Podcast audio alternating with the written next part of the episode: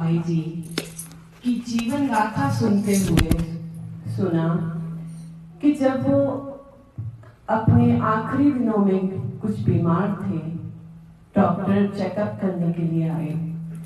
Checkup करके जब room से बाहर निकले तो भगत जी ने पूछा कि, अम्मा जी, भाई जी की कंडीशन क्या है? तो डॉक्टर नतमस्तक हो गया। नतमस्तक होकर उसने कहा कि धन्य है हमारे पूजनीय अम्मा जी। उनके हर श्वास में नाम का सुमिरन चल रहा है। जैसे ही डॉक्टर ने सेटोस्कोप लगा के उनकी हार्ट बीट चेक की तो उसको धड़कन में, हर श्वास में नाम का शब्द सुना।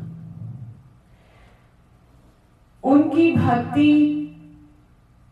से हमें बहुत प्रेरणा मिलती है। और उनकी भक्ति के अंश मात्र ही हमें मिल जाए तो हमारा जीवन सफल हो जाए। यही प्रार्थना हम श्री गुरु महाराज जी के चरणों में करते हैं।